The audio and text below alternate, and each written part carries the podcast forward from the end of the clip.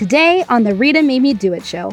I think every investor, if you want to be successful, you have to you have to have two games. You have to have the long game and the short game. So the short game means you know sort of your um, cash flow type um, of investments, uh, things that will give you money that you can sustain yourself, your family, and and allow you to allow you to fuel the growth of your long-term plans. So and then long term the long games is basically things that say a piece of land or a project that's going to take three years to to even break ground. You know you can do that. And those are those tend to be riskier. Um, so what i do is there's a balance. You know i try to do probably 80% in these you know cash flow type of things that allow me to um, sustain my my lifestyle and you know and whatever I need. But then I have these really really risky, even by my standards, investments where if I lose if I lose it, doesn't lose my I I, I won't lose my shirt. Uh, but if I do really well, uh, then that's like you know sort of you know it's like life changing money.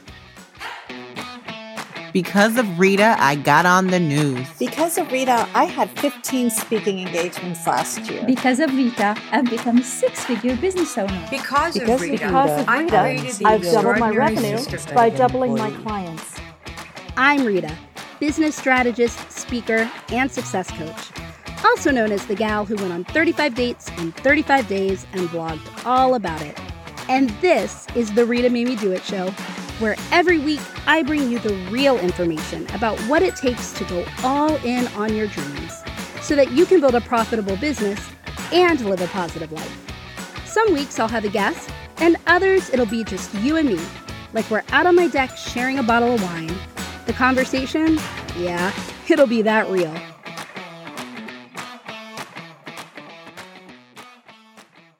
Hello, everyone, and welcome to another episode of the Rita Me Do It show. I am really excited to introduce you to my guest today, Roger Lin. Now, there is so much that I could talk with Roger about balancing the demands of entrepreneurship and family, business partnerships, money, investing, and I am going to try to hit on all of it. But the one thing that I do know is you are going to walk away with an understanding that going all in on your business can mean many different things to many different people. But one thing that's universal is that going all in requires investing. It requires investing your money, your time, your attention, and your energy. And that can be a really scary thing to do. But embracing a mindset that will allow you to do it is really crucial for success. And today, Roger and I are going to talk about just that. But before we do, it's time for another She's All In segment where you get to share your stories about how you've gone all in on your business. It is time to bet on yourself by going all in. Today, you get to meet Rachel Peavy, and she shares with us her story of the catalyst that helped her take the leap and invest fully in her business, The Blissful Budget. Rachel Peavy, and I have a company called Blissful Budget. And through Blissful Budget, I help soul centered entrepreneurs get a handle on their finances through money coaching that combines the soulful and the practical so that they can optimize their income and ditch financial overwhelm for good. So, a way that I went all in on my business was um, really going all in. I left the corporate nine to five world a couple years ago and started a PR business. My background is in PR and marketing. And it was very, very successful and very profitable, but it was not bringing me joy or happiness. It was just stressing me out. And I've always been interested in personal finance and budgeting. And I'm that weird friend who really loves spreadsheets and loves to help you with your budget and look at the numbers, but also do the work around mindset with money and around rewriting some of our stories we hold around money. So this year in June, I actually closed my PR business and knew that I I couldn't do both at the same time. If I was going to make Blissful Budget work, I needed to make it my primary focus. Um, so I did it. I took the leap. I closed my very profitable business and jumped in full force with Blissful Budget. And it does bring me so much joy working with my clients and helping them find change. So, the best way for people to learn more about me is through my Instagram feed, which is at Budget Blissful. And there I post daily content five days a week, try to provide tons of value and free tips. So definitely follow me there at Blissful Budget on Instagram. Thanks, Rachel. It can be so easy to lose track of why we want to go into business, and remembering that it's about the joy can make going all in and making all of those hard decisions that going all in requires a little bit easier. Want to share your story of going all in on your business? Just send an audio file to the show at feedback at ritamademedoit.com. The clip should be no more than one and a half minutes and should say your name, your business, who you help, what you do, and how you've gone all in, and one way everyone can find out more. I am so excited to talk about money and investing. Roger, thank you so much for being here with me today. Well, thank you, Rita, for inviting me the way Roger and I met was really it was really interesting. So we have a common friend, and, and we're going to talk about uh, the venture that she runs and that Roger is a partner with her on a little later. But as Facebook does, it shows who you have in common. And so when I friended Roger on Facebook, I saw that we have a friend named Mike in common who I knew from high school. And it turns out Roger knew Mike from military college, correct? No, no, it was actually high school too. He, oh, okay. I high school. He might have, um, he probably transferred to my high school. Mm-hmm. Uh, from my high school. Yeah, he was only there for like a year at my high school. Okay. Yeah. So, so yeah, he went to, he went to Westtown, which is a Quaker boarding school with me um i guess for three years yeah so. Yeah so that was like the most random connection ever and i was like okay well roger and i are meant to be friends and now we're supposed to talk. And so um but i've learned so much about roger from i mean just from following him online but from some of our common friends and what roger one thing i really find interesting and I can't wait to dig into and find out more is you were like me, right? I seem to attract these people into my life who were lawyers and we were like following kind of a traditional lawyer path. And then at a certain point, we're like, I'm out of here. Like, I'm so over this. I can't wait to get out. And so, I, at least that's how I felt about it. I don't know how you felt about it, but we're going to find out. So, but not only were we both like law school lawyers, but real estate attorneys. And so one of the ways that I started when I went into general practice was doing, I think, very similar to what you did, which was I was doing a lot of residential landlord tenant law. We had a title company associated with our law firm. So I was doing residential real estate closings on behalf of the, the title company. And then I moved into kind of commercial real estate and commercial leasing. So tell me a little bit about your your path. Like why why were you going to grow up and be a lawyer? Like why was that something you wanted to do or was it? And then what made you stop and deviate from that traditional path? So I think, you know, uh, I actually did had a re- have a good reason to go into law school at the time that I thought, you know, I wanted to study human rights. Um, so I went to American, which was known for their International Human Rights Clinic. Uh, went through the program, uh, passed the bar, and but you know I couldn't find a job in human rights. Um, at that point was sort of the dot com crash, um, and 2002 2003 period, um, and um, I met my wife. Um, we decided to buy a house, and um, it was kind of funny. I was so desperate that I thought, you know what? The guy who's telling me where to sign that job, that's easy to get. or, um, um, but so you know, and also the other thing was also I, I always had an interest in real estate. So joking aside, you know, I did want to explore uh, some sort of entry into the real estate world. Um, I was always interested in investments. Uh, I was always interested in how finding out how money works. So that was sort of my entry point into real estate. Um, so I practiced that for a couple years uh, during the last, you know, sort of the go-go years of residential real estate, doing a ton of closings, uh, handle a lot of title issues, and then decided uh, when my daughter was born, you know, after a few months, my wife was going back to work. She said, "Well, I want to go back to work, but I only want to do half time." And I also don't want to put her in daycare. so I thought, hmm, how do I do this? uh, so um, I was actually, I at, at, that point I had left the real estate firm. I was actually doing contract attorney work, uh, document review type thing. So there was some flexibility there. So I was able to convince my my boss at uh, Hogan and Hartson to basically let me work about 20 to 25 hours a week. so it was great.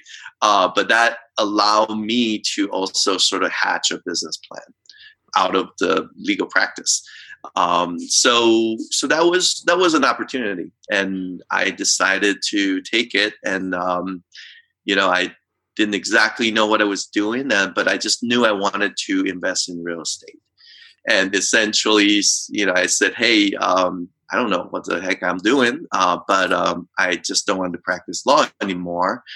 And what about you know building a real estate investment company for the family? And they're like, "Okay, I could." You know, they're they're all professionals and you know have no knowledge in investments. And I explained to them, "Hey, from a professional family."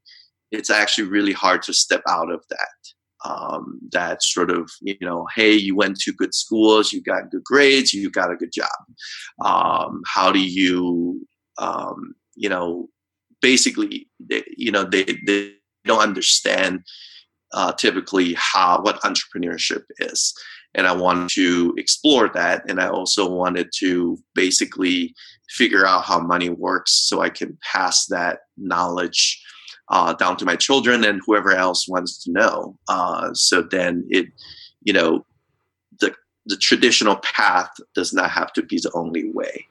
Yeah, no, there, there's some good things in there that I, I kind of want to dig into. And one that I really love, and it's funny because I was just having this conversation with a client of mine the other day, and she said, You know, Rita, I want to start my own company. I'm at the beginning of starting my own company, as you know, but I also need money to pay bills and do things with my family. And so I'm getting a part time job while I build my business. And I feel like that sends a signal out to the world that I'm not serious about my business, right? And I think there's a lot of talk in, especially in the online space and online coaching and online communities around. You, and I run a I run a whole group called the All In Entrepreneur. But one thing people say are, well, you're not really all in on your business if you're not all in on your business, right? You need to quit your job and burn down everything and burn all the bridges, and then you're going to be successful and you're going to go far in your business. But if you have like a plan B or you have a, a job, you know, on the side, you're just not going to really be in the mindset to grow your business. And I think that that's completely false. I think that that's completely not true and probably not a great idea for about 99% of the people to quit their job while they're starting their own business. So I'm I'm curious about that with you because you did have this other source of income, right? While you were were growing and, and hatching your plan for your job. How do you think that that helped you instead of hindered you in terms of starting your real estate I think, investment? I think I think well, so my circumstance was a little bit different. What happened after my daughter went back, I mean my wife went back to work was she would work three days a week and then take care of our daughter two days a week. And I would do the reverse. I would take care of her three days a week and work two days. Um, and then I would say probably within probably six months of um, continue to work at the law firm, I decided, you know what, this is time to, this is my opportunity to jump. And so um, I stopped working uh, for the law firm and you know started digging into real estate investments using those two days and also whenever my daughter was napping to figure out how to do this and so i mean i don't think it's i don't think you have to like quit everything and work 40 hours a, a week to to build your business from the beginning because the thing is uh, things take time you know you can't just, you can't know everything at once. You know, we can pretty much end the podcast interview right now because that's a lesson that every entrepreneur needs to really hold on to, right? Like things take time, right. and you can't do everything all at once. Right, and then so you just need to. Um, I, I think it. I think it's a, a gradual sort of. Um, process is uh, is very suitable because the thing is also when you build when you write a business plan i've written maybe 10 15 of them and i have to tell you the truth is none of them actually happened right um, yes so all the businesses that i've actually built uh, were not based on these business plans. It had no business plan, right? there, were good, they, were good, sort of um, uh, a, a, good process to go through just so yes. that you know you're thinking about things methodically. But what really happens when you actually start from day one is you realize, oh, what the heck was I thinking? You know, this this is not how the world works. Right? And so then you you need to start adjusting, right? And eventually you go, uh, maybe just me, I don't know, but eventually I go from one business to the next, and and it just it just snowballs or you know it pivots and so you know i've been without a job since 2007 and um, you know my wife's always asked me uh, so why is it that you do something different every three years but to me it's not really different. I have certain goals that um long-term goals but you know within that there's a range of things that i do. Um, and it's you know certain things do eventually change because perceptions are no longer the same because you've gained some experience. Uh, but you know like i said it just you know it takes time. So you know you, you can't expect everything to happen at once yeah. and the same way you want it to happen. Well, and that's it, right? I, I I say this all the time. I'm like, you can only think your way so far in anything, right? Like you can get uh, information and you can create plans and you can have an idea, but until you start doing it, you're just never really gonna know. And so that that brings up an, another interesting point too around the pivots. And what I love about this is so many entrepreneurs, and I know you mentor some and you talk to some. And one thing that I, I see is they'll come to me and say, "Okay, Rita, I'm ready for a business coach, and this is what I need your help with. I need your help creating a logo and creating my branding and creating my website look and all of this stuff." And I'll say, uh, "Wait." First, I'm not a branding strategist, but second, how long have you been in business? And they're like, well, I'm just starting. and I'm like, no, no, no, no. Like the website and the colors and the logo and the branding, and that, that's the last thing you should be thinking about because it's going to change. Like what you are right now today, as you start building your company in a year, two years, it's going to be so different and it's going to feel so different. And you're going to wish you had not invested $5,000 in a logo and some colors that no longer represent your, your business. And so I love that you bring that up because it is true that like, again, I don't think people really know until they do it that it's never, it's just never what you think it's gonna, right. gonna be. It's usually better, right? It's always, always right. better. But also right one thing you, you talked about is how money works and ah this is i circled that because i really want to get into that that conversation because this is the piece for so i mean if you don't have a good relationship with money and a good understanding of money as an entrepreneur there are going to be so many things that that hold you back. But what i want to what i want to ask you about is had you grown up in a family that was open around money? Like what was your experience growing up around money? Was it your family had a healthy relationship there were conversations around money or was it completely the opposite? I would say it's a mixed bag. Um, i'm from a family of bunch of doctors you know okay. and they're you know so they they all i grew up in taiwan uh, they all work really hard and you you realize sort of as they get more successful get better at what they do they get busier uh, they make more money, but they get busier. So, you know, so I think it was around 19. My mom gave me a book uh, called Rich Dad Poor Dad by Robert Kiyosaki. And, you know, I first was like, what is this? You know, but then I read it and I realized, you know, he's right. You know, it's a rat race. And if you, you know, if you're a professional, what happens is the better you get, the more specialized you are, the busier you get. So you know, and then you don't have the time to enjoy the money either. You know, so I I wanted to figure out a way to decouple time and money. So t- the, t- the amount of time I spend and the money I make, I do not want a relationship between those two things. Yeah. So that was that was one of my goals, and I also wanted to understand how do you, you know, how do you actually make money? Like like somebody pays you a paycheck, that's not really making money. That's sort of a pre-agreed um, contract that I'm going to sell you this amount of time and my expertise for this amount of money. You know, so so back to the decoupling of the two relationships. You know, I wanted it to be unrelated and you know and i also wanted uh, my children to be able to say hey i want to study something that's totally interesting to me but doesn't make any money and still have a, a, a way of making a living so you know and that so that's that's how i sort of got into this but i would say growing up my family, um, I think they were generally healthy with money.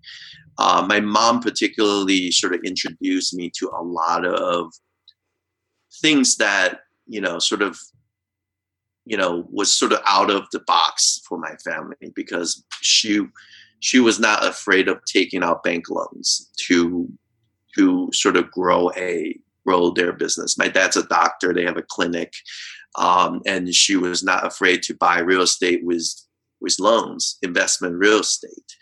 Um, she was, you know, she had some, you know, she purchased stocks, she sold stocks, uh, so different things. You know, she, I wouldn't say she's a professional investor, but you know she was good with she's she's always been good with money and she's always not had this sort of fear about money. You know, I think a lot of people they think about money, they're like, oh, this is like something I don't understand. All I understand is I work and I get paid. And um, I think that's something that entrepreneurs need to get over. Oh, we're going to talk about that today. I mean, I have notes galore already. I mean, I thought I knew what I was going to talk about with you, but now I have something completely different that I'm going to talk about with you. But let's talk let, let's talk a little bit about when you did leave, when you decided, okay, I'm going to do this and I am going to go and quit the the part-time with the law firm, go go all in on what I am trying to to do.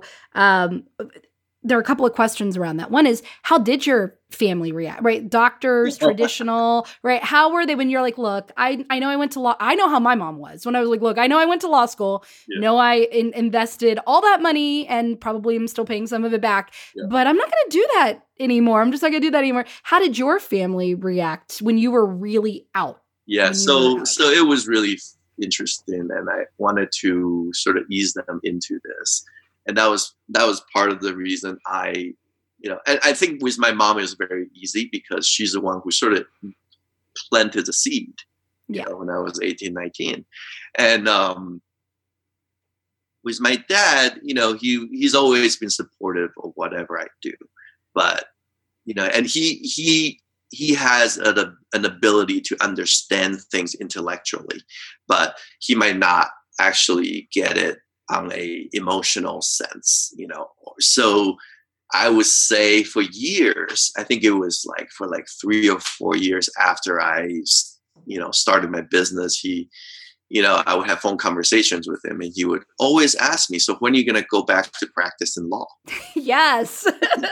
when, when, are you going to, when are you going back to being a lawyer? How, how much longer is that going to be? Yeah, I remember that question. I still get it sometimes. yeah, and, and, and they always say, and also my in-laws say the same thing. They're always like, hey, make sure you keep your law license. Yes. Oh my gosh. My mom's like, you're keeping up on all your continuing legal education, right?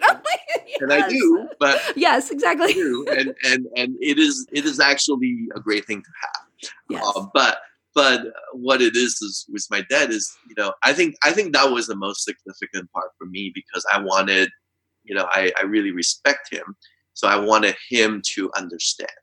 Uh, so I think after, so I I you know, talk to him in detail about some of the things I do uh, that I think he might understand intellectually. Um, and and so eventually he stopped asking. I don't know yeah. what convinced him eventually, but mm-hmm. you know, and and so you know, I think they're open minded. and my no, my in law side, you know, they're also doctors, and you know, my mother in law actually and I have these long conversations about money. You know, I'm, you know, so it's kind of interesting. I'm in, I'm the only person on both sides of the family that's sort of entrepreneurial. And so we, you know, they, they understand, okay, you know, Roger understands how money works. And so I am a student of like, you know, I'm trying to learn how to invest in different things. And so that, you know, it's very it's a very interesting conversations that I have with my in-laws, and I you know it helps me build that relationship. Um, yeah, no, I like I like that, and I think my my mom stopped asking when she realized I didn't have to ask her for money. She was like, "Oh, I guess Rita's making it work because she hasn't had to ask me for any money, so she must be making some." And I guess that's when when she stopped. Right. So I definitely want to talk to you around the money conversation and investments. Let, let's talk a little bit so my audience knows what did you kind of go so we we've said generally like and now I invest in real estate. Yeah. But what do you really so, do? What are all the different things you do have? Yeah, that's sort of change over time. So so um you know, I'll, I'll just I'll try to be quick about it, but it's it, it was a long sort of evolution. Mm-hmm. Um, I started out thinking, hey, this is what I'm gonna do. I'm gonna take the capital I assembled. I'm going to buy a few houses, um, and then I'm going to refinance a portion of that out, and I'm going to buy more houses and just basically build this portfolio of homes. And it's not, it wasn't that easy. This even even when I started, you know, basically 2008 timeframe, there was, you know, the the Great Recession, and market real estate market was was um, very depressed and there was i mean i would say there was blood on the streets you know but it was still not easy especially in the dc area to to actually try to do what i had planned to do. So i sort of started looking into sort of easier lower hanging fruits um, and i met a lot of investor friends people who were flipping houses um, and i had no experience in doing that. So i said you know what? But i understand legal documents so I've seen a ton of those loan documents, and I have people who can prepare these things for me. So I said, you know what? How about this? You teach me how to flip a house. Um, you, you give me open book, give me front row seats. I will fund your next deal. and so that's how I started. Um, and eventually I realized, wait, I have too much money out like this, and I still don't know how to flip a house. And so I bought a house, flipped it. Took me a month to make five thousand dollars, and I was like, "Oh, I'm not very good at this." and, and so, um, but you know, all the loans were given were basically providing a lot of these cash flow that allow me to explore. So, so it gave it bought me time and freedom you know, and and it allowed me to s- strategically focus, um, you know, where I think I can make the most impact, and also where I can sort of develop myself. Um, so I went from flipping a house to building uh, building new construction homes, um, and then I got really deep into uh, green buildings um, and you know had a few successes you know um, in those in those um, capacities. So i built a few um, houses in arlington and, and fairfax. And then i decided you know what? This is really really risky because basically the situation is you you buy a property you put more money into building it you actually you knock down the house so you eliminated the value and then yeah. and then you put something up and then, you know, the only reason I was able to do it was I could read legal documents, I could read the code, and I could, you know, if I'm, you know, what I want to do is challenged by code officials, I can actually explain to them, hey, you should really read this right here. And and I learned how to manage subs, um, all these contractors. Um, but I realized this is not what I wanted to do. Uh, I didn't want to be picking tiles. no, no, really. um, so I wanted to figure out, and also the, the the risk part was, you know, there was a lot of it was a lot of risk in terms of how to finance the deal and how to get out of it. You know, so essentially in that business model, you finance the deal through cash, equity, or loans. And then you get out of the deal by either selling or renting, you know, and refinancing. So I, you know, it was okay. Um, and then I also at the same time bought a few uh, investment homes that were basically just bringing in, um, you know, passive income rental rental homes. So I built a portfolio of 16 units at some point and then i decided you know what this is good to sort of give me that cash flow but how do i like like what's the next step you know i and and i didn't want to i, I wanted to figure out how to diversify my investment strategies uh, and i wanted to stay in real estate so you know so that's actually when i went back to school i went to george mason for the real estate development program um, you know, to figure out how to diversify from single family. And so now I do all sorts of different things in real estate. Um, I invest with bigger developers uh, in land deals, in shopping centers, in um, office buildings. And then I do, um, I still fund some investors when they flip houses. I still do that because those are great relationships that I've kept. Um, and then, you know, basically I, you know, I, I I've sort of transitioned into sort of full time relationship building. okay, okay, like monetizing, and so really, what you, you, have, and I know you have your hand in a couple of different things with real estate. So you, are doing everything you said. You have some Airbnb properties. Right. You're uh, a partner with her hideaways, which we'll talk about uh, in a little bit. So it's all touching and concerning real estate, yeah. but in different ways of generating um, revenue, right, for that diversity. So, um, one thing I do want to talk to you about is this idea of risk taking because I, you can't be an entrepreneur without taking risk. And here's something that I see with the the women who are joining uh, the All In Entrepreneur. Right, there's so many things that they want to do, and what they say is, well, after I've gotten so many clients, or after I've made so many sales, or after I've generated this income, then I will invest in whatever. I'll invest in a business coach. I'll invest in the software I need. I'll invest in a in an assistant. I'll invest in in a office space for me after I'm generating all of the money, right? And right. and what I try to say is it might not be until after you've made this investment in your business coach or in an assistant or in the office space or in the software that you will be making the money. And I get it. I get the mindset, I get the hesitancy and the fear around a true investment, right? The difference between spending, which is I have money and I'm going to spend it, and investing, which is like I am putting money in, not being 100% sure of the return that I'm going to get. What do you think is, has helped you that could help people who are listening kind of understand what they need to embrace or cultivate to feel as comfortable as possible with taking risks and making investments in their business? Mm-hmm so yeah i think this is this is a this is a difficult one uh, for people who are who have never taken risks.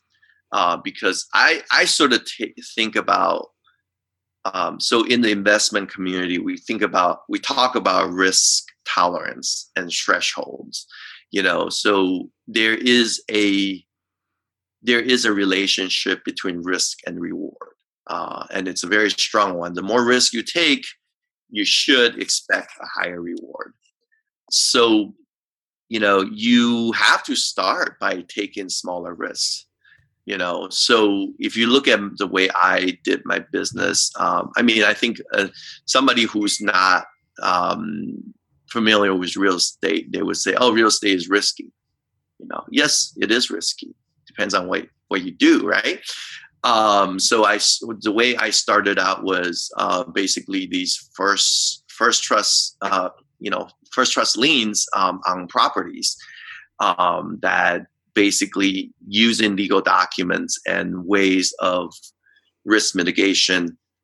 I felt really, really secure, and I was able to get a certain amount of um, certain amount of profits out of that.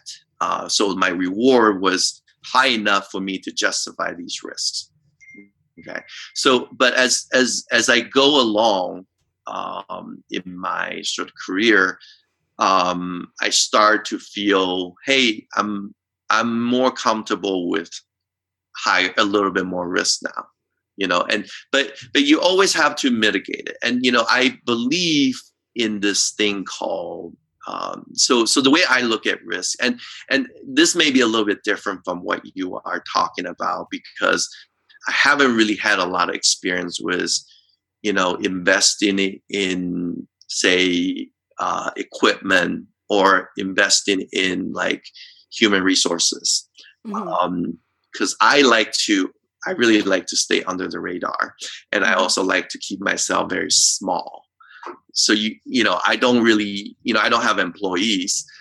I think it's it's like a muscle you just slowly develop um, and just get used to it. And and as you learn you need to develop your uh, risk mitigation strategies as well. So the higher risk you take you know that part of you needs to grow as well. So then so then you can continue to to take higher risk and and seek higher rewards um, so yeah, that's yeah, yeah.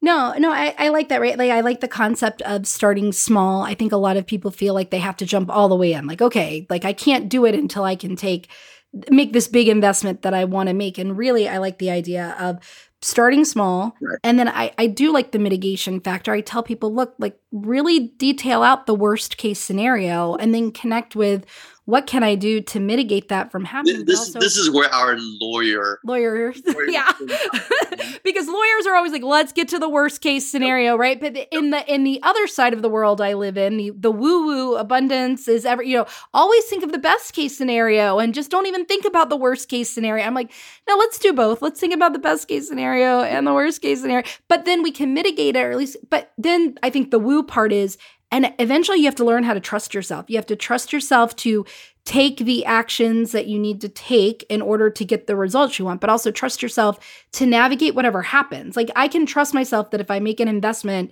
and it's not going the way I want, that I can figure it out, that I can work around whatever I need to do to make it work out in my best interest as much as that could mean at the time. Right. So really like tapping into yourself and looking for evidence of your ability to to make things work i think is is really important right? But that plan i think it is okay. I think it is okay to sit down and go well, and I think sometimes the worst case scenario isn't as bad as we think when we actually put it on paper. We realize how how far fetched we are. You know, I remember somebody saying, "But Rita, what if I get a VA and like all of a sudden I'm living like in a cardboard box on the side of the road?" I'm like, "Wait, there are like a million steps between getting a virtual assistant and like having to live in a cardboard box on the side of the road. Like, where could you cut that off so you're not there?" She's like, "Okay, well, I, I probably never will because even the worst case, my parents are gonna let me live with them, right?" I'm like, right, like our brain though will dump us to like the scariest outcome. And I think if you stop it, you're going to realize, wait, it's actually there are a lot of things I can do to stop that scenario from yeah. from happening. But I love that the start it the start spot. But one thing you said is, you know, eh, like it's risky investing in real estate and a lot of people think entrepreneurship's risky but really isn't everything risky i mean when you have a job you don't know if you're going to get to keep it. You don't know if your employer is going to fire you or yep. keep. We have this false sense of security, I think, in certain things when really everything is a risk. I don't think there's any. So, you know, thinking about it like mm-hmm. that. Um, how have you learned how to trust yourself though? Because real estate, especially, requires a lot of kind of following your instincts, following your your your gut, like saying this is the time, this is the well, moment. There's not, you know, how, how have you done that? How have you I don't know. I've never really felt like I could trust my gut. Okay. So All right. I, I, try not to do that. And okay. I know there's a lot of this sort of myth about real estate being like um, trust your gut kind of thing. Um, I don't. I try to do my research. Uh, but, you know, I do like simple things. So, you know, if you can pencil out a deal, on the back of an envelope and it makes sense to me, then I could probably I will consider it, you know. Mm-hmm. And because if you take more than that to try to explain something, then maybe you are working too hard mm-hmm. um, to make a transaction or business work. Uh, so so I you know I like to keep things simple. Um, yeah. Yeah. No, I like I, I tell when when people do come to me and say, Rita, can you help me with a business plan? I'm like, no, that's not that's not what I do. And also you don't really need one. Are you going to a bank to try to get a huge loan? Because you don't need a fancy 82 page business plan, but let's do a back of the napkin business plan, right? If we can fit yeah. it onto the back of a cocktail napkin, we probably know we're very clear, right? The more pages you have, the less clear you are. If we can get on the back of napkin, super clear and keep it simple. And I think when you keep it simple, you then know this is my goal. You very easily know how to make decisions because you know if it's getting you to that goal or not to, and there's not a lot of complication. And so I really do believe that sometimes it's what allows you to trust your gut isn't so much trusting your gut as it is, I just got really clear. I got clear about what the outcome is that I want. And now I can clearly see how to get there because I kept it simple. And that's my philosophy of going all in. I'm focused on one outcome, one thing, one way of getting there, and it just stream streamlines the the process. So, you know, the stopping complicating things is is really really important. But when it comes to money, I think we know that complication is what people love love to do. So, um, talk to me a little bit right around. You, you mentioned the concept around a lot of people have fear around money, and people definitely have fear around it. They who doesn't like to feel safe and secure and like they know how they're going to pay their bills and and everything like that. But what has been, I think, the biggest kind of mindset uh, shift that you've had since starting your journey with understanding money, understanding how it works, having a relationship with it that has allowed you to have like this healthy relationship where you're making decisions from the best interest of your business mm-hmm. instead of fear-based decisions that are driven by scarcity or or lack what has helped you with that process i think i think every investor if you want to be successful you have to you have to have two games. You have to have the long game and the short game. So the short game means you know sort of your um, cash flow type um, of investments, uh, things that will give you money that you can sustain yourself, your family, and and allow you to allow you to fuel the growth of your long term plans. So and then long term the long games is basically things that say a piece of land or a project that's going to take three years to to even break ground you know you can do that. And those are those tend to be riskier. Um, so what i do is there's a balance. You know i try to do probably 80% in these you know cash flow type of things that allow me to um, sustain my my lifestyle and you know and whatever I need. But then I have these really really risky, even by my standards, investments where mm-hmm. if I lose if I lose it, doesn't lose my I I, I won't lose my shirt. Uh, but if I do really well, mm-hmm.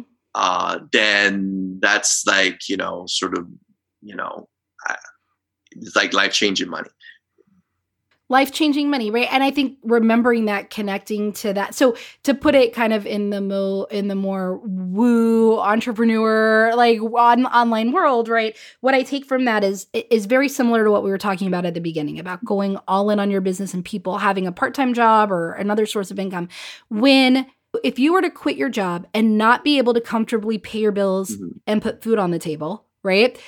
You will make, I believe, you will make poor decisions around your business because yes. you will make fear based decisions. You will take clients you shouldn't take. You will do things you shouldn't do because the money. I need the money. I need the money. So if you can come, if you have a part time job or you have another source of income that allows exactly. you that stability, what you're talking about, to feel comfortable, you will make better decisions mm-hmm. and riskier decisions that could pay off in the long run for your business. So I do think it's so important that you not come at your business from a a, right. a true place of lack where you really are struggling right? And so i love that you say that because i think you know I, people are like well how do i i said look there are a couple of ways you can fund your business right? One is a loan from a bank which really it's hard to get for a small business especially a solopreneur business. You could borrow money from your family and friends which is a terrible idea. You can take money out of your savings account also not the best idea or you could have a day job. And the day job is like the loan that you're taking to fund your business so that you can eat and be safe and make like smart decisions around around your business. So I really like that you, that you said that. And then thinking about that long term Mhm. that long term game in terms of like what's my bigger vision and what could move the needle forward the most and then saying but i i try again i trust that if Right. it doesn't work out i've got things in place Mhm. to be able to mitigate that right i think that trust piece is so is so important um so rich dad poor all of these do you do any money mindset work have you read any books around money mind like uh think and grow rich or any of the do you do anything on a daily basis to kind of cultivate a healthy or are you like super practical and you're like no I no, I mean I all? do. Um, I mean I I started meditating not too long ago, uh, so I use an app for that, Okay. and Yeah. you know I think that's helpful because I've been feeling like I've been in a um, sort of mindset where I'm not exactly sure what my next step is uh, regarding my investments. Um, Mhm.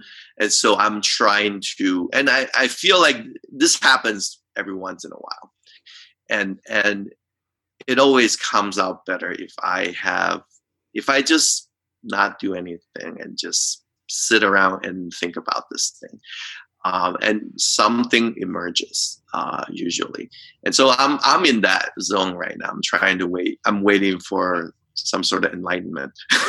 Um, well it com- like that's such a good point too because i think especially when you are in the entrepreneur world and you feel like you should be doing something right? Like uh, oh i should be doing something because i am the sole breadwinner for my business or whatever. I should be doing doing doing. And when you're so busy doing and you don't have the space and the silence to sit and think you can't be Right. innovative and you can't have that clarity about what so bill gates this is going to bring us to something i want to talk about with you so not about bill gates but but bill gates apparently takes himself away for like a week to a cabin where he just sits like in silence and lets thoughts like wash over him and comes up with innovation and clarity and the the next steps right do you do anything like that when you're in a moment like this or to give yourself besides the meditation that space Well, so I mean, I do a lot of. I mean, uh, I don't know if you if uh, you know, I do pottery.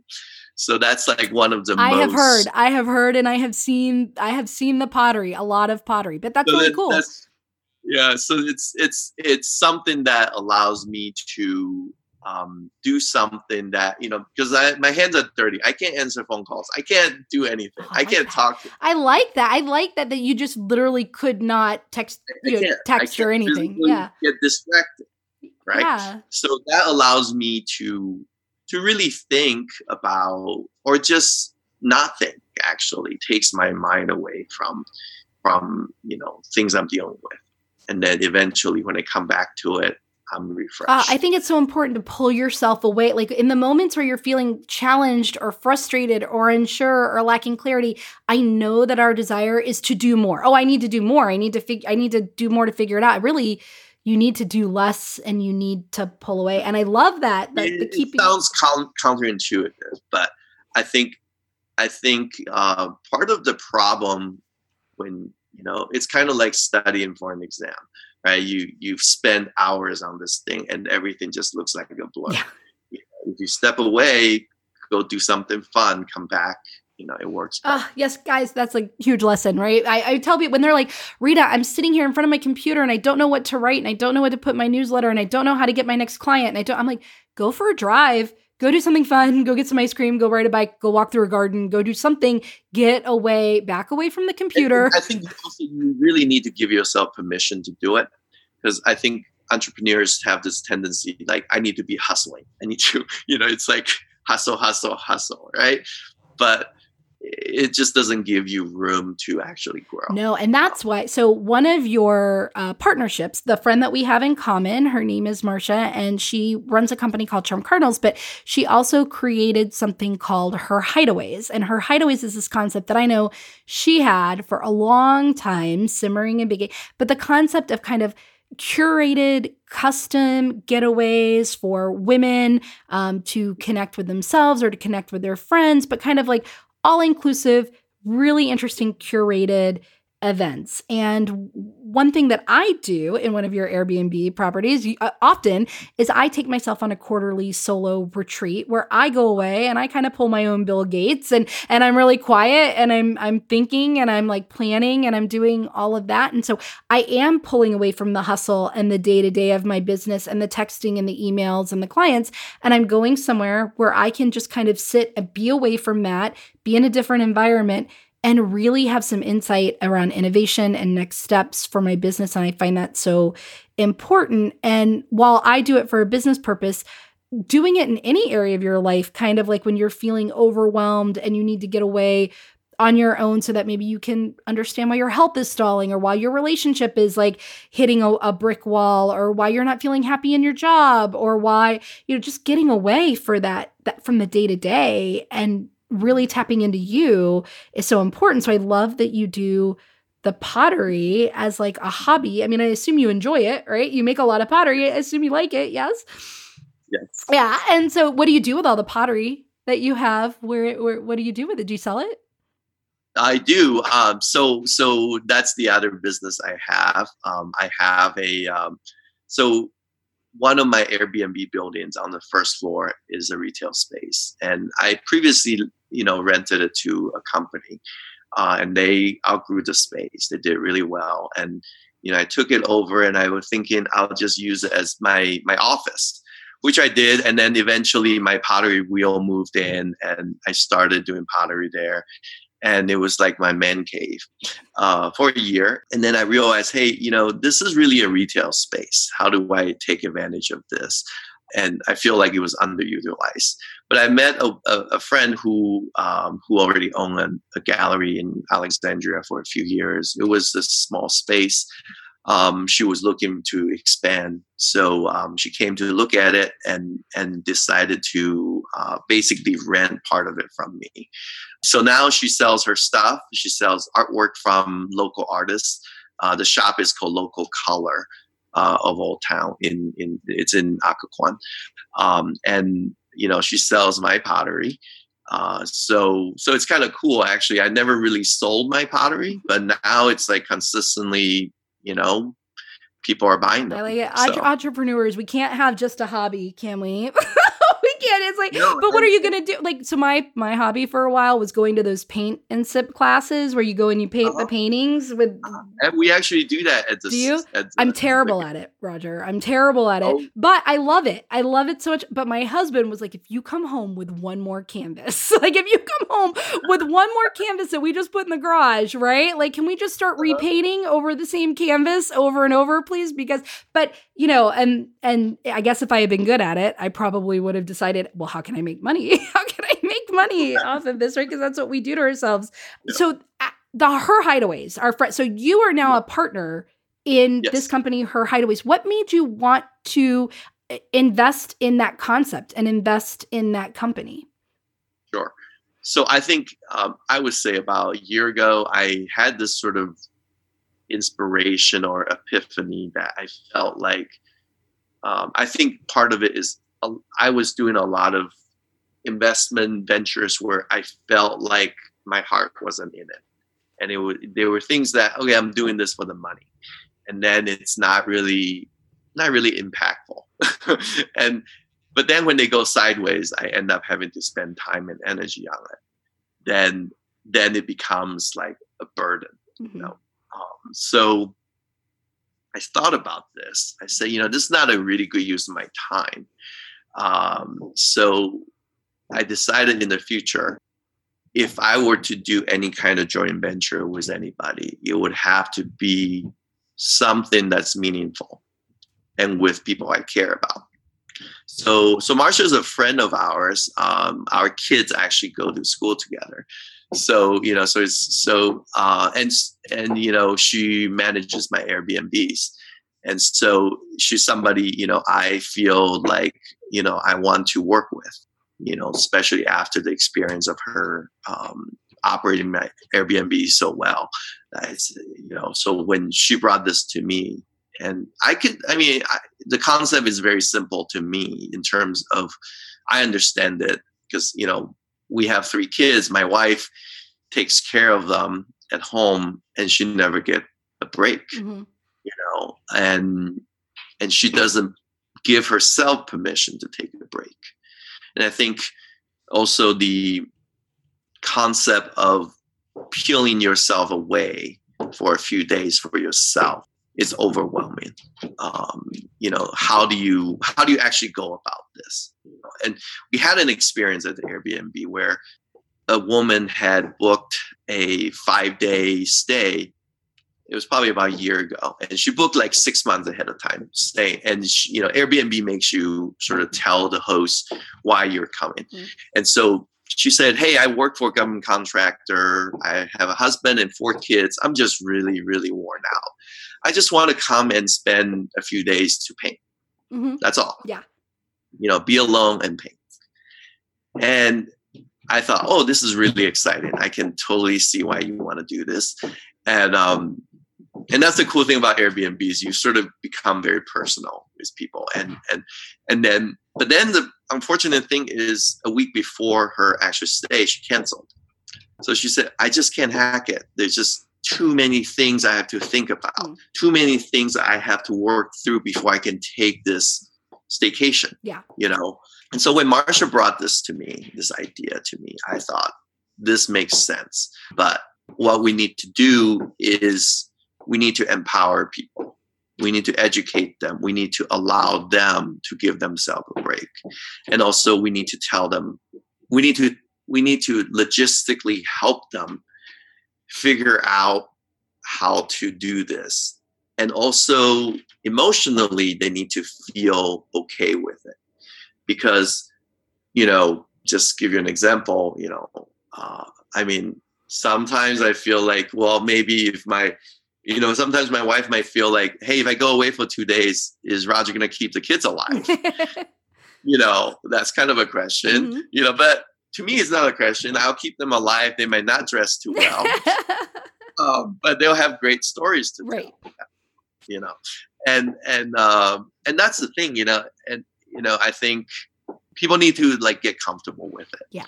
Um, and I think we when we launched about a month ago, a month and a half ago, we had a launch event. A lot of people came, and we, every I you know the as the day went along, I described it with Marsha to these people, and I realized, you know, just the reaction I got. It's very visceral.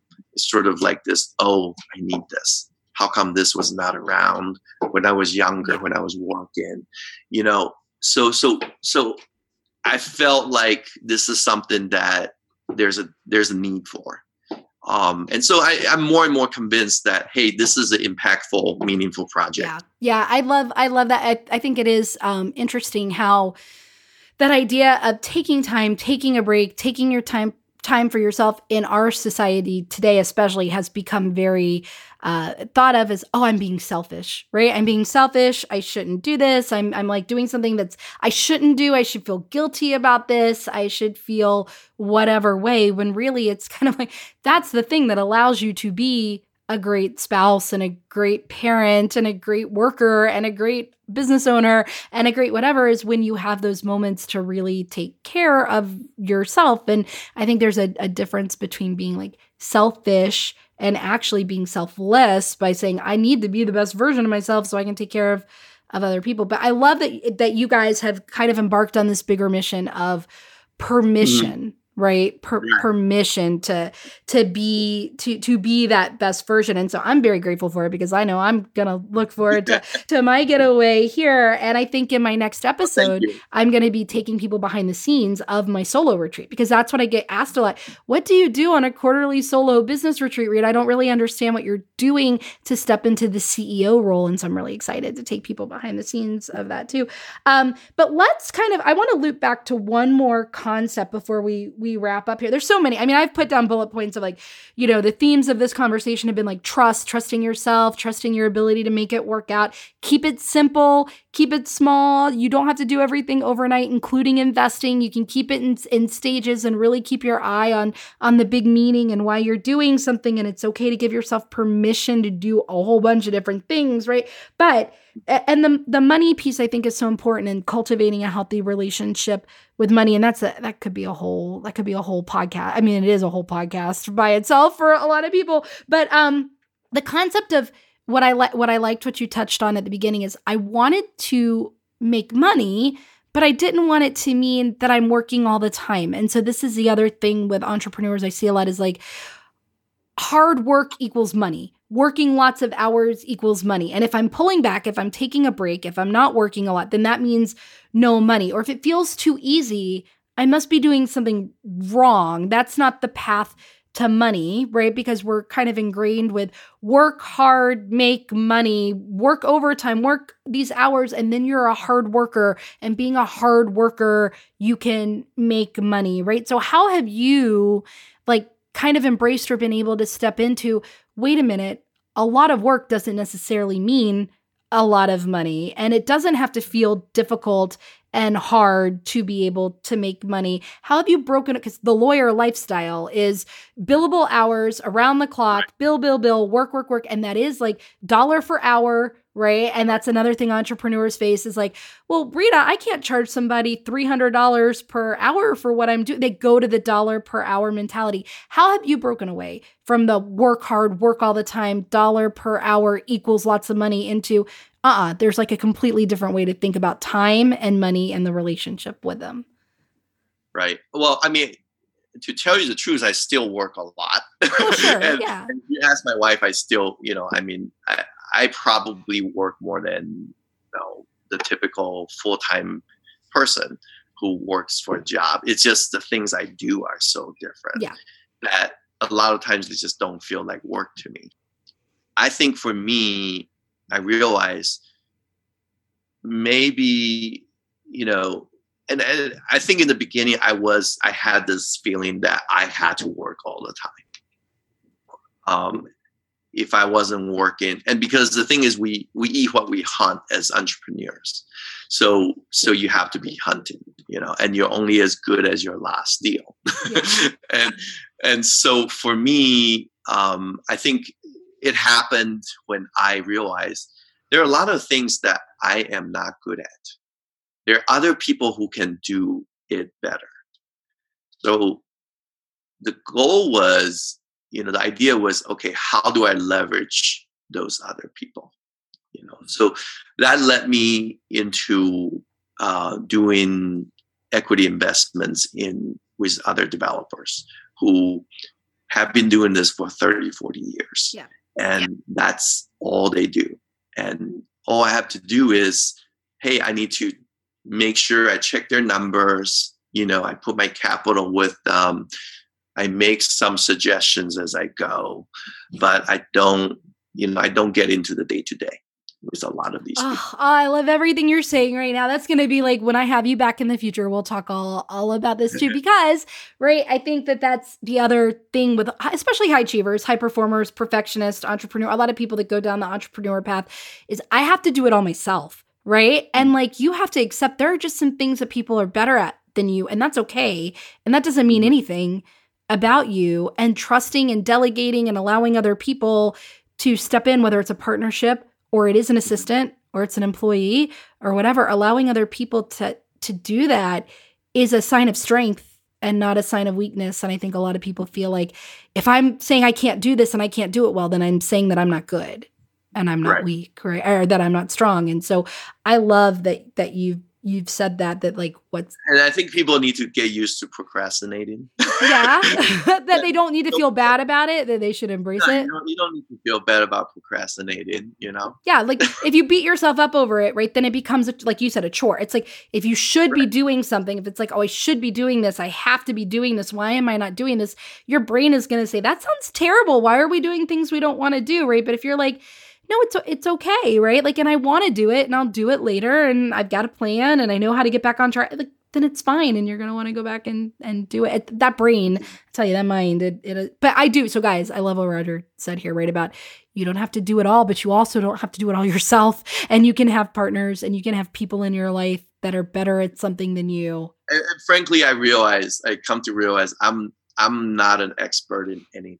Right. So why don't I just make a bunch of friends who are experts? Ah, oh, so good. I love it. So and have them do what they do. And have them do what so. they do so I can do what I do. And like if if you here this is also Marsha and I were kind of talking about this when we got together the other day around the concept of being the best at something, right? People who are like, I have to be an expert and I have to be the best. And I heard a podcast, I forget, I'll, I'll find out what it was and I'll put it in the show notes, guys. But I was listening to a podcast and the the speaker was saying, I don't want to be the best because that's a ceiling, that's a limit. If you hit the best, then where do you go, right? I just want to be better. I just like want to be better. And if I can just always ask, how am I better? Then there's always room to grow. There's always room to pivot and change. But if you're aiming for the best, you cap out. Like there's nowhere to go after right. you're the best, right? And so I love that about the expert. I think people are like, I have to be an expert. But being an expert, I think the best experts are the ones that are like, I'm not the best at this. I have ways of seeing it and talking about it, and I can help you do certain things. But also, I have people that advise me and mentor me and help me. And I'm not the best, right? I'm just better and I can be better and you can be better and we can all be better together, right? So um so cool. So Roger, the way that I end these podcast episodes, I kind of do like a little rapid fire bullet point section where I just ask you some questions and I don't want you to overthink it and you might just say nothing or I don't have anything and that's fine. But um so what is a life motto that you have or a motto that you think you like for governing kind of where you are with your life right now? Um I want to do meaningful things with people I care about. I like that. That's good. What is on your podcast playlist? Do you listen to podcasts? I do.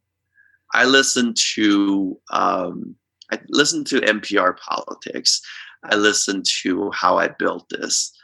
I listen to um, there's one that's really good. I recently got introduced to. It's called The Science of Success. Okay. Um, so um, so I like that one. Um, what else? well, I'm gonna check. Those are some I haven't. So I'm gonna check those out. The especially the science of success. those. Yeah. Okay, cool. And then what about books that you're reading? Any books on your nightstand right now that are like popping out? Is there a book you're you're loving right now?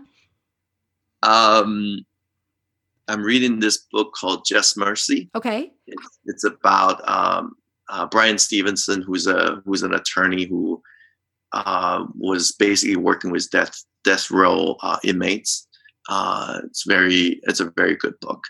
I don't know. I read uh I read I read all kinds of books. Yeah, yeah cool. Um, One at a time. what is something people would be surprised to find out about you? What would what's something that people would just be sh- surprised if they're like, "Oh my gosh, I learned that about Roger. That's so surprising."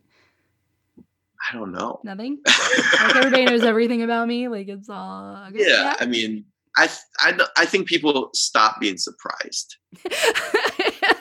That's good. Like I think that people just gave up on being surprised. Is there yeah. is there anything that I didn't ask you about that you wish I had asked you about? No, I think you covered it all. Okay. All right, cool. Well, I am so glad that you were here. I really do think that there were so many takeaways and so many nuggets in this for people. Um, and here's a book for your nightstand I want to tell you about if you haven't read it. It's called Happy Money it's by uh-huh. um, I think his name is Ken Honda. I'll put the the note, guys. I'll also put this in the show notes.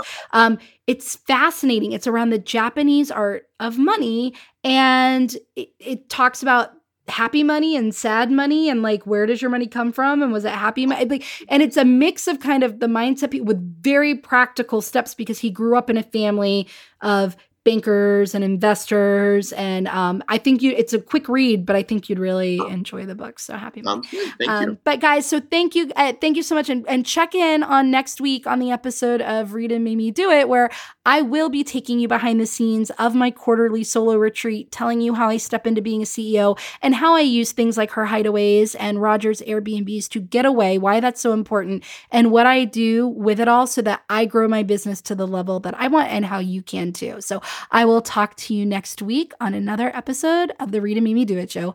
Thanks, everyone. Next time on the Rita Me Do It Show, are you frustrated that you just aren't reaching your sales goals?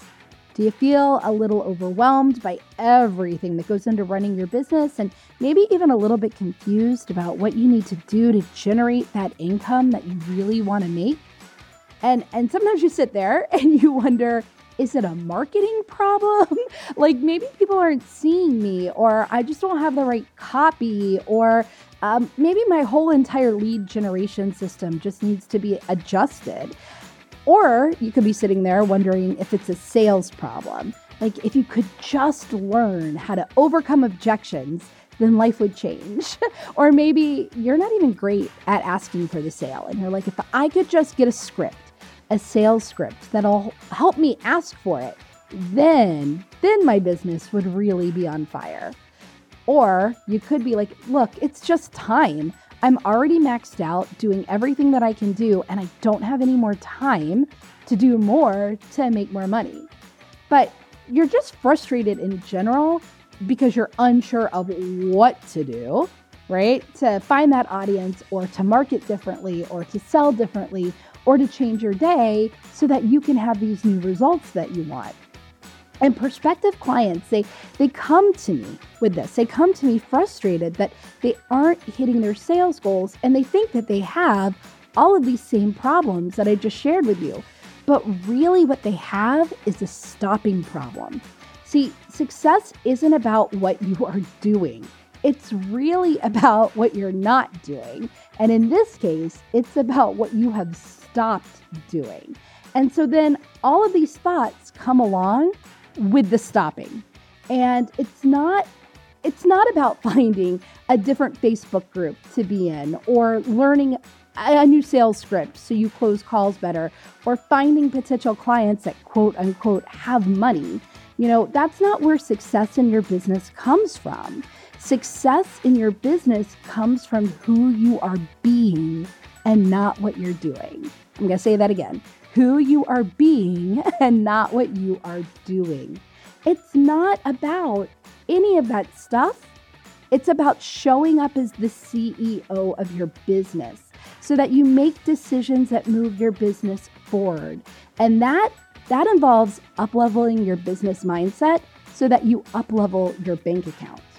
In today's episode, we talk about stepping into the shoes of the CEO of your business instead of being that perpetual employee. Like, what does that even mean, being the CEO? And how do you do it? I am going to share that with you today. I'm going to share with you what you need to know to be a CEO that runs your business instead of the employee that's kind of run by it. Because that is the difference between failure and success. That's the difference between hitting your revenue goals or not. So, how do you do it? How do you get out of work mode and get into the CEO mode? Well, let's dive in so that you can be the CEO of your business today. Hey, before you go, thank you for listening to my show. I hope that you enjoyed this episode. Please take a minute to subscribe to the show on Apple Podcasts or wherever it is that you get your podcast and leave a review. It'll only take you a second, but it will help other people discover the Rita Me Do It show and my goal is to share this business boosting and life changing content with as many people as possible. In fact, because I value your time so much, every month one reviewer will win a free coaching call with me. So if you want to get laser focused and go all in on the result that you most want in your business, then leave a review now. And then head on over to RitaMadeMeDoIt.com where you can find the show notes from today's episode.